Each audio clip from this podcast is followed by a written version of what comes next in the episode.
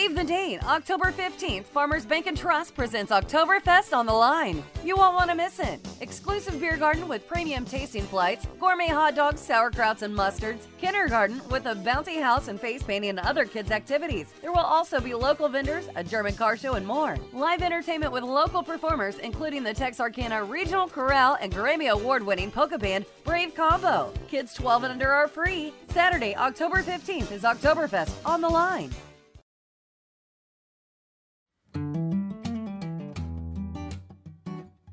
Hello and welcome to On the Line. I'm Carl Richter. Texarkana native Carl Finch founded Brave Combo more than 40 years ago. Yeah, it's a polka band, but as you'll hear, Brave Combo is more than that. The group stands for independent thinking and creativity free from peer pressure. You could say the Brave Combo philosophy is that there's no such thing as a guilty pleasure. And it all started in a Woolworth store in downtown Texarkana. Brave Combo will be the musical headliner for Main Street Texarkana's Oktoberfest on the Line on Saturday, October 15th, downtown. Here's my conversation with Carl Finch.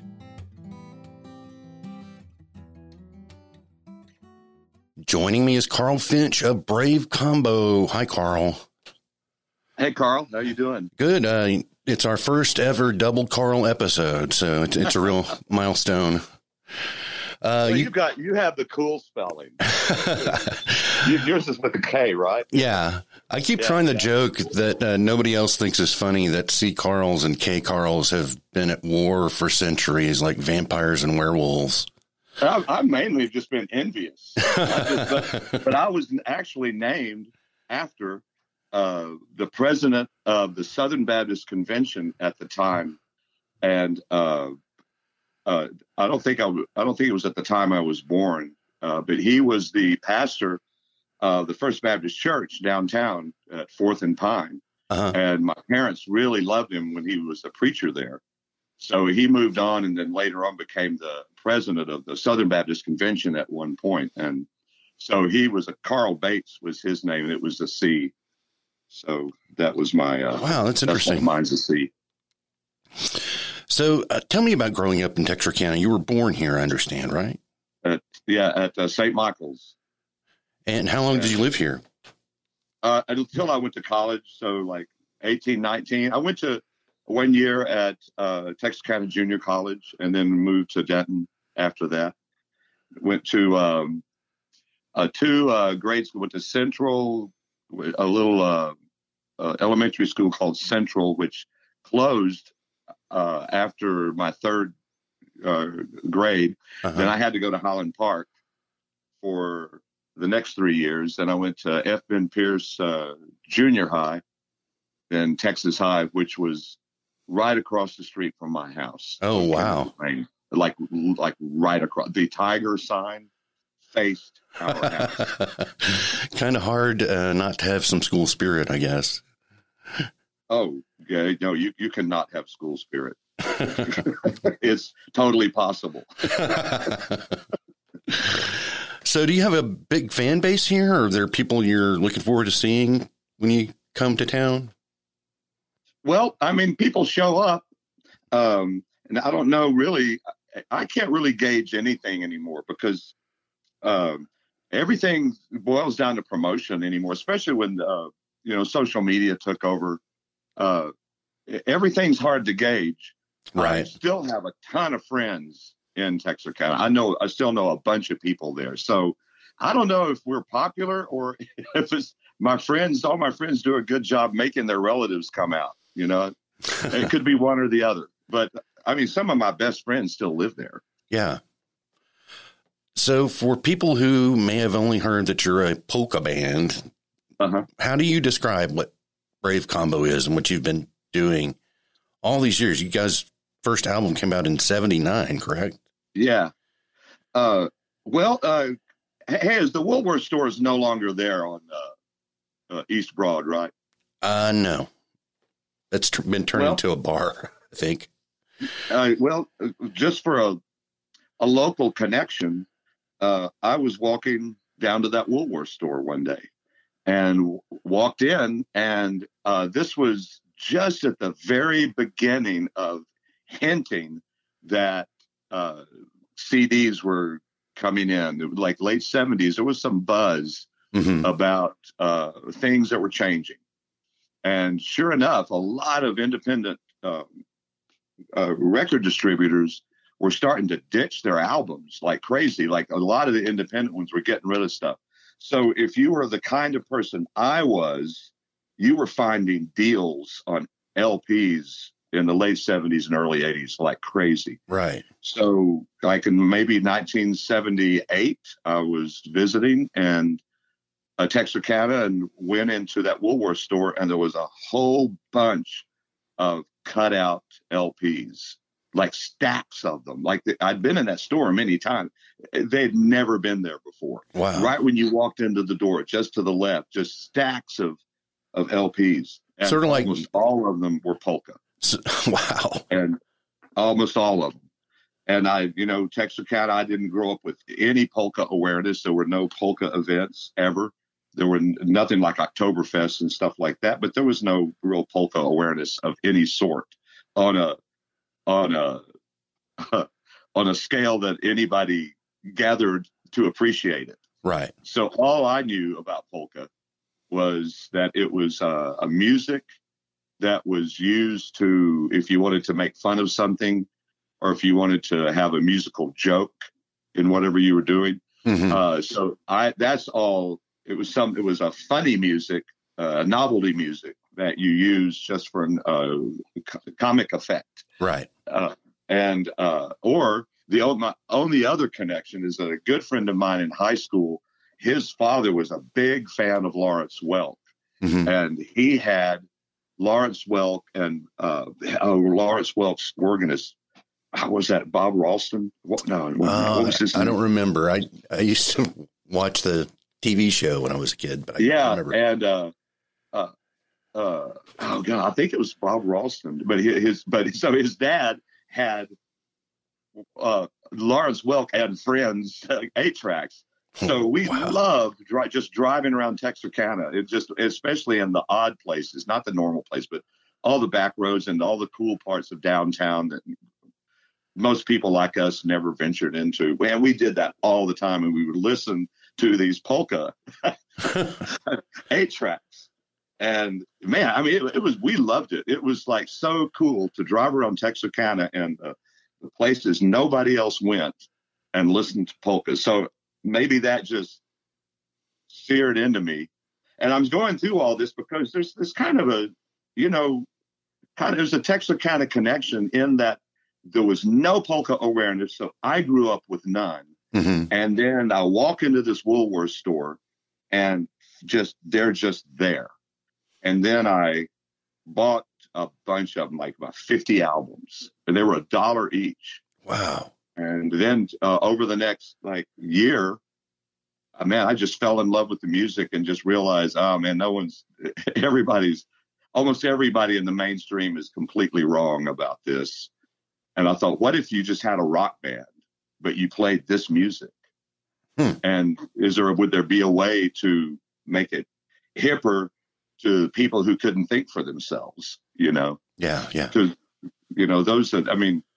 So what we discovered, like pretty much immediately, first note we ever played is we weren't the only ones, and that we just found wow, a lot of people really like this stuff, and they don't like it because it's a joke. You mm-hmm. know, they like it because they really, really like the music.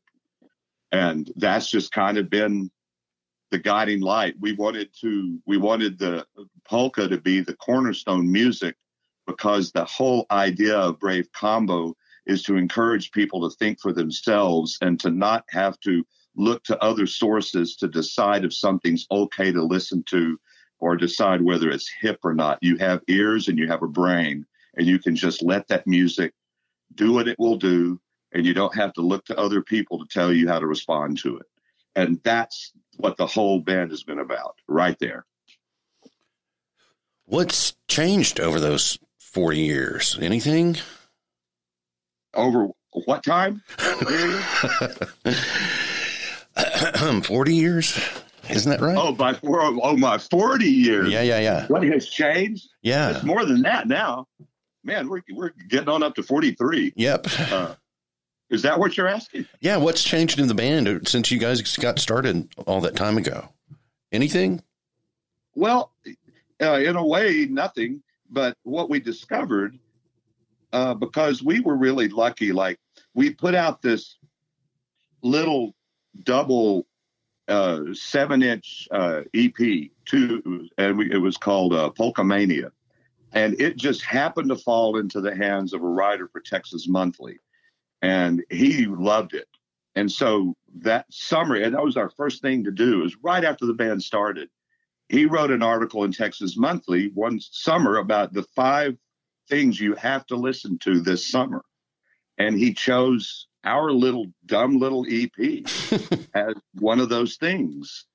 And um, uh, and that was only because we had played a, we were playing a gig in Dallas and across the street was um, a party at a, a hotel and the, the band took a break that was playing the party at the hotel took a break and came across the street and had a drink where we were playing and that band they were they were the juke jumpers Hmm. a very well known uh, fort worth blues band so they came over and, and hung out during their break and listened to us and they bought our they loved it and bought our stuff our one little seven inch double and the sax player's brother-in-law was the music guy at texas monthly Mm. so he bought this and handed it to him.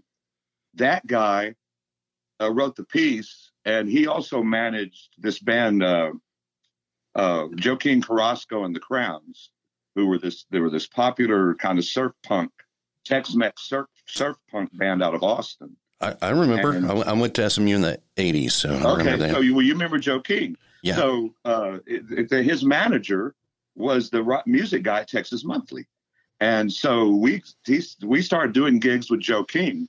And then uh, one day I just said to him, I said, "Man, when y'all go to New York next time, we'll open for you." And we had no way to get there. We had absolutely no way to get there. We were hauling our stuff from here to Fort Worth to Dallas to Austin to Houston in an open trailer. Oh, my goodness. open wooden trailer pulled by a um, Honda Civic. And and so we had to buy the, oh so he called and said all right we got a gig. And they paid 200 bucks open for us in New York City. And uh, we took it. And then we bought a horrible van to get there. And then uh, when we were there because Joe King was sort of uh, becoming a, a thing uh, this manager also knew the, the guy, uh, Kurt Loder at Rolling Stone, who Uh-huh. did the random random notes. So he sent him the CD. I mean the the EP. Kurt Loder liked it, and so before we made that trip, we got mentioned in Rolling Stone. Oh, wow. It's weird. And then when we get there, you know who Lester Bangs was? Uh, rings a bell, but I'm not The, remembering. like the the rock god song. Oh, that movie, Al- Al- almost famous. uh huh. that guy was that guy's god was Lester Bangs. Okay, I Lester got you. Bangs was the the god of all rock critics worldwide. He happens to just be at that show and right on the front row. So he fell in love with Brave Combo. And then uh, New York City just open to us. Like it just it was weird. That's Suddenly, amazing. it was amazing. It was amazing. But I'll tell you what, our timing was also good because we were this combination of polka and punk and rock. And just because we were playing polka, we found that we were the most non unconventional band playing all these punk clubs. Like, because we weren't even coming from rock, you know, we, were, we were coming from polka turning it into rock. And that's just, we didn't realize the enormity of that power.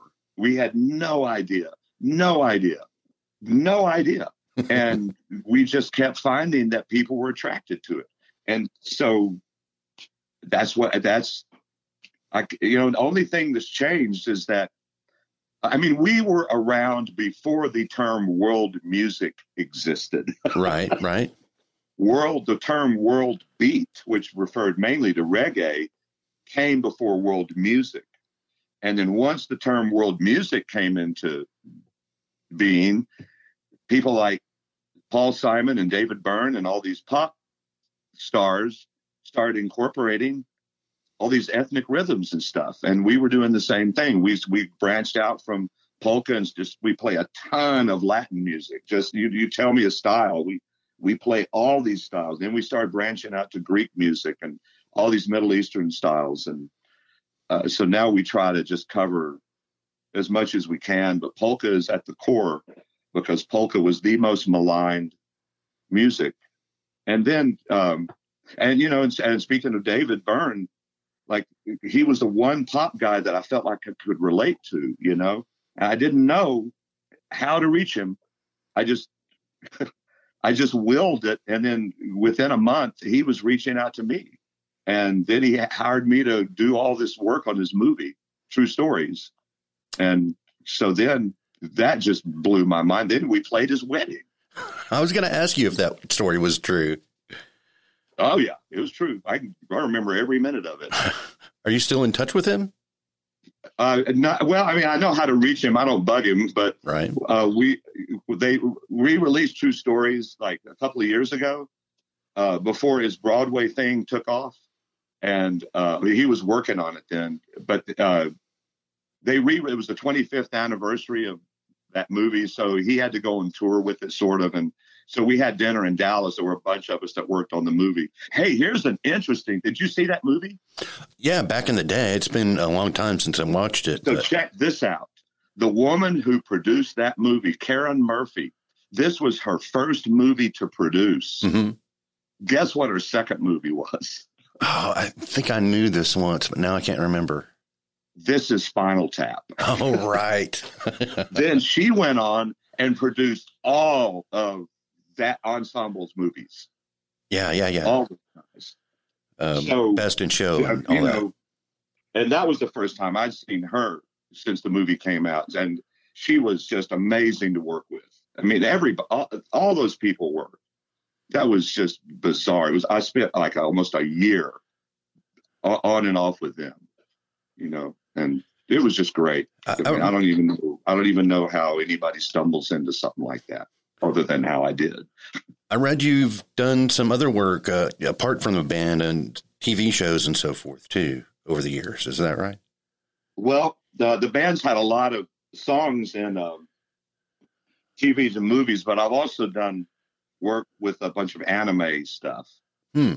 And um, we've been to Japan several times and actually have a, a the only time we charted on actual charts was on Tokyo FM. We had a, a song that was on Tokyo FM, made it to number 80 something. what song Two was weeks.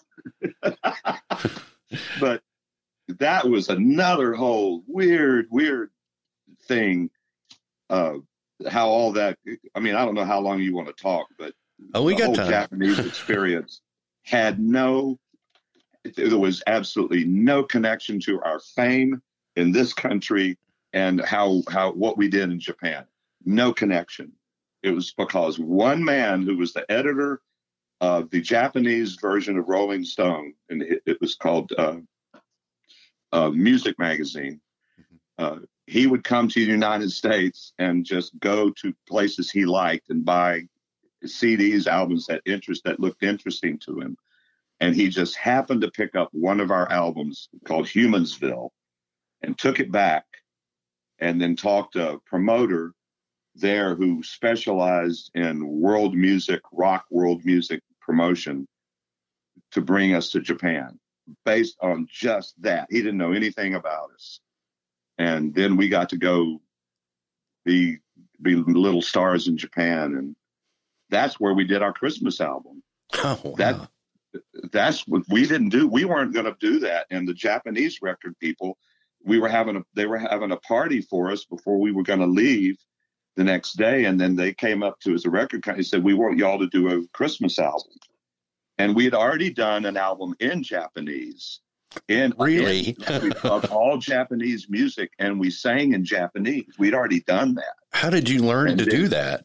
Did you just do it oh, phonetically oh, or something? Mainly phonetically, but we were used to that because we were learning all this Czech music and this. Oh, I music. see. I, so we you... were already, and what we found is that man, one one or two generations removed from the kids, um, from the people who know the music, like most of those people don't even know what they're singing.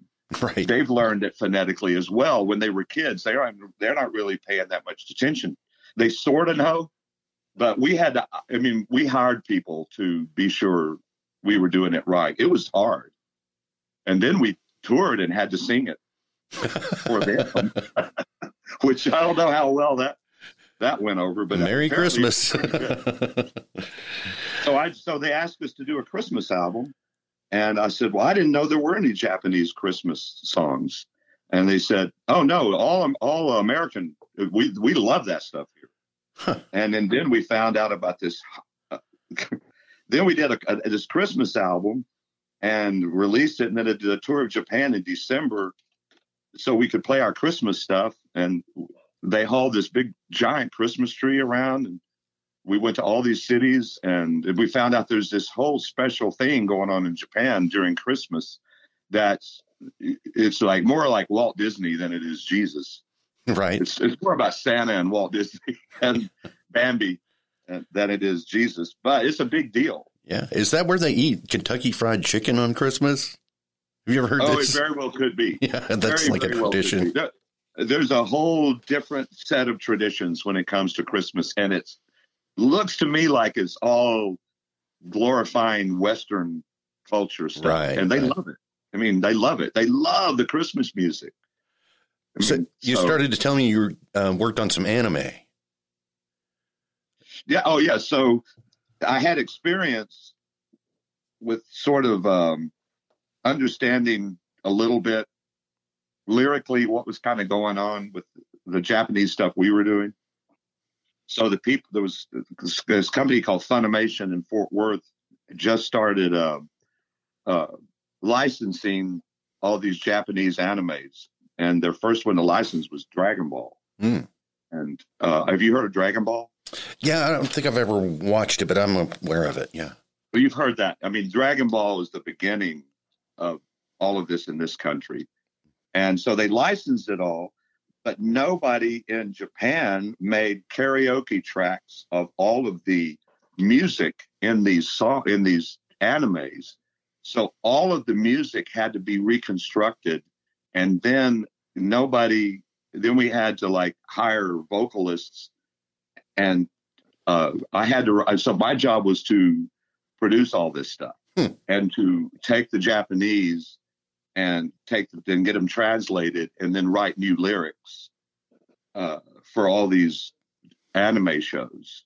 So I've done, done a ton of them and worked with an incredible crew who was fully capable of sonically reproducing this music from these Japanese shows and then I would come in and add a few instruments to it that I could play, but mainly that part was handled by my partner who was just a genius at it. And then my job was to get the vocalists ready and to get the lyrics together and all that. And so I do have this alter ego personality in that world. That's really fascinating. It's really weird. It's really weird. Who knew? You know, like who knew someone's out there making that stuff? That's how all of this has seemed. Yeah. I mean, the and then that record, that uh, Christmas album, we covered uh, uh, Mitch Miller, that sing along with Mitch. Uh-huh. We covered his version of "Must Be Santa" because I, I loved that song when I was a kid, and we did it real rocking polka style. And then that caught, uh, of all people, Bob Dylan's ear. And then he put out that Christmas album. And the one song he focused on was an exact copy of our version. Oh, he ripped you off? You well, probably don't want to say it that way. he has a he has a reputation for doing that. Yeah. uh, uh, but sort of, but not really. Um, we eventually he was acknowledging where it came from, and then all this examination of the two started happening on a larger scale. So we were we have fully. Uh, he never he wasn't really ripping us off. He just wasn't telling everybody where it came from. But once we asked his management company to please tell people that this is our arrangement. It's got original stuff written in. Yeah. He hired he hired Los Lobos accordionist to play all my parts. Huh. You know, the only the only video from his album. I go when we're finished. Watch um, uh, Bob Dylan must be Santa. Every da da da da da da da da da da da. That's all original. That's all stuff we wrote Yeah. for this, and then we did this polka arrangement. And for some reason, he flipped over it, and and so over time, yeah, it's been great. I mean, but uh, it's everything's in just a weird experience. Nobody, I didn't know this. I mean, I've had people call me telling me that I'm at Rounder licensed some of my music for a movie, and and I someone went to a sneak preview. There's that movie. Uh, uh, what's it called? Uh, where Jack Black and they live next door to somebody. Envy. Envy. Is that the name of a Uh, movie? I don't know. I okay. Anyway, Anyway, Jack Black movie. yes, and and they used my version of of the Happy Wanderer in it, and I just gave Rounder. They can do it. I mean, I get paid for it, but the only thing I said was I didn't want anything to have to do with any animal abuse or implied animal abuse or animals in distress. I didn't want my music to be behind anything like that. Right. But go for it. And but they didn't even tell me. Hmm. and then a friend went to a sneak preview, and there it was. So I I don't know. I, I tell people all the time, throw it out, throw it out there. Just no expectations at all. Just throw it out. there. That's really inspiring. It really is the quintessential example of, you know, the cliche is follow your passion and uh, you'll find your audience. I really believe that. Hey, do you ever read this guy named Bob Lefsetz? No. Check him out. Okay. He is one of the best uh, writers right now who has his finger on the pulse of what creative people have at their fingertips. You know, the whole um, record industry's collapsed. Like, no one's buying objects anymore except hipster kids or buying albums. Vinyl. But Yeah. downloads. You, uh, bands have CDs only to sell as souvenirs at shows. T-shirts, merchandise other than music is what's uh, supporting touring bands. T-shirts, mhm. not the music, not the stuff they're selling there. It's the all the merchandise that goes with it. And even though it looks bleak from that point of view, man, the the things you have at your fingertips to create that anybody has at their fingertips to make videos, to, to create music, it's there. And um, he Yeah. is really in, I'm talking to you I mean- from a former storage room that we just uh, tuned in, turned into a podcast studio. The barrier for to entry for lots of sort of stuff like this is super low now, in large part Man, because of I'm technology. you, why not take advantage of that? Yeah. and see where it goes. You never know. And uh, uh, the uh, his thing is if you make it interesting and it's edgy, it doesn't have to be negatively edgy. Just if it's something in there, if there's a hook, it will get noticed. And just keep doing it. Keep doing it and look for the hook. Look for the hook. Look for the thing that people can't turn away from Right. and they'll notice. So are you guys? Um, you're coming to Texarkana next month. Are you on the road a lot these days? How how often do you play? Not at all. No. Not at all. we, I mean, yeah, we're on the. We will. We will go within seven hours of Denton, Uh huh. and we will probably stay out no more than one night. Yeah. Because if you're touring, and you're doing clubs, you can't afford to tour unless the clubs are full. Yeah. And if the clubs are full, someone's going to get sick. Hmm. Yeah, I that's mean, true. Guaranteed now. Right Yeah, now, yeah. still, sadly, we haven't played. We played. we have played maybe ten indoor venues in the last two years, Oh, wow. and uh, even during the winter, we're playing outdoors. The, the holiday shows, the Christmas shows, we're we're just we're, we're put, doing a couple this year, but we can't tour unless we can unless we have dates like connecting dates like we we can play like let's say if we have two anchor dates or festivals and one is in Chicago and one is in DC or something so we need connecting dates from here to Chicago from Chicago to DC those are probably clubs Right. they are clubs and if we make any money those clubs have to be packed and there's no way to do it Yeah. it Well- can't be done. So we only go where we can go and spend one night out at the most and drive home. Yeah. Oktoberfest here is going to be outdoors. Uh, I'm sure Yeah, oh know. yeah, no, this is perfect. Oh yeah, man. And I just wanted to tell people out there.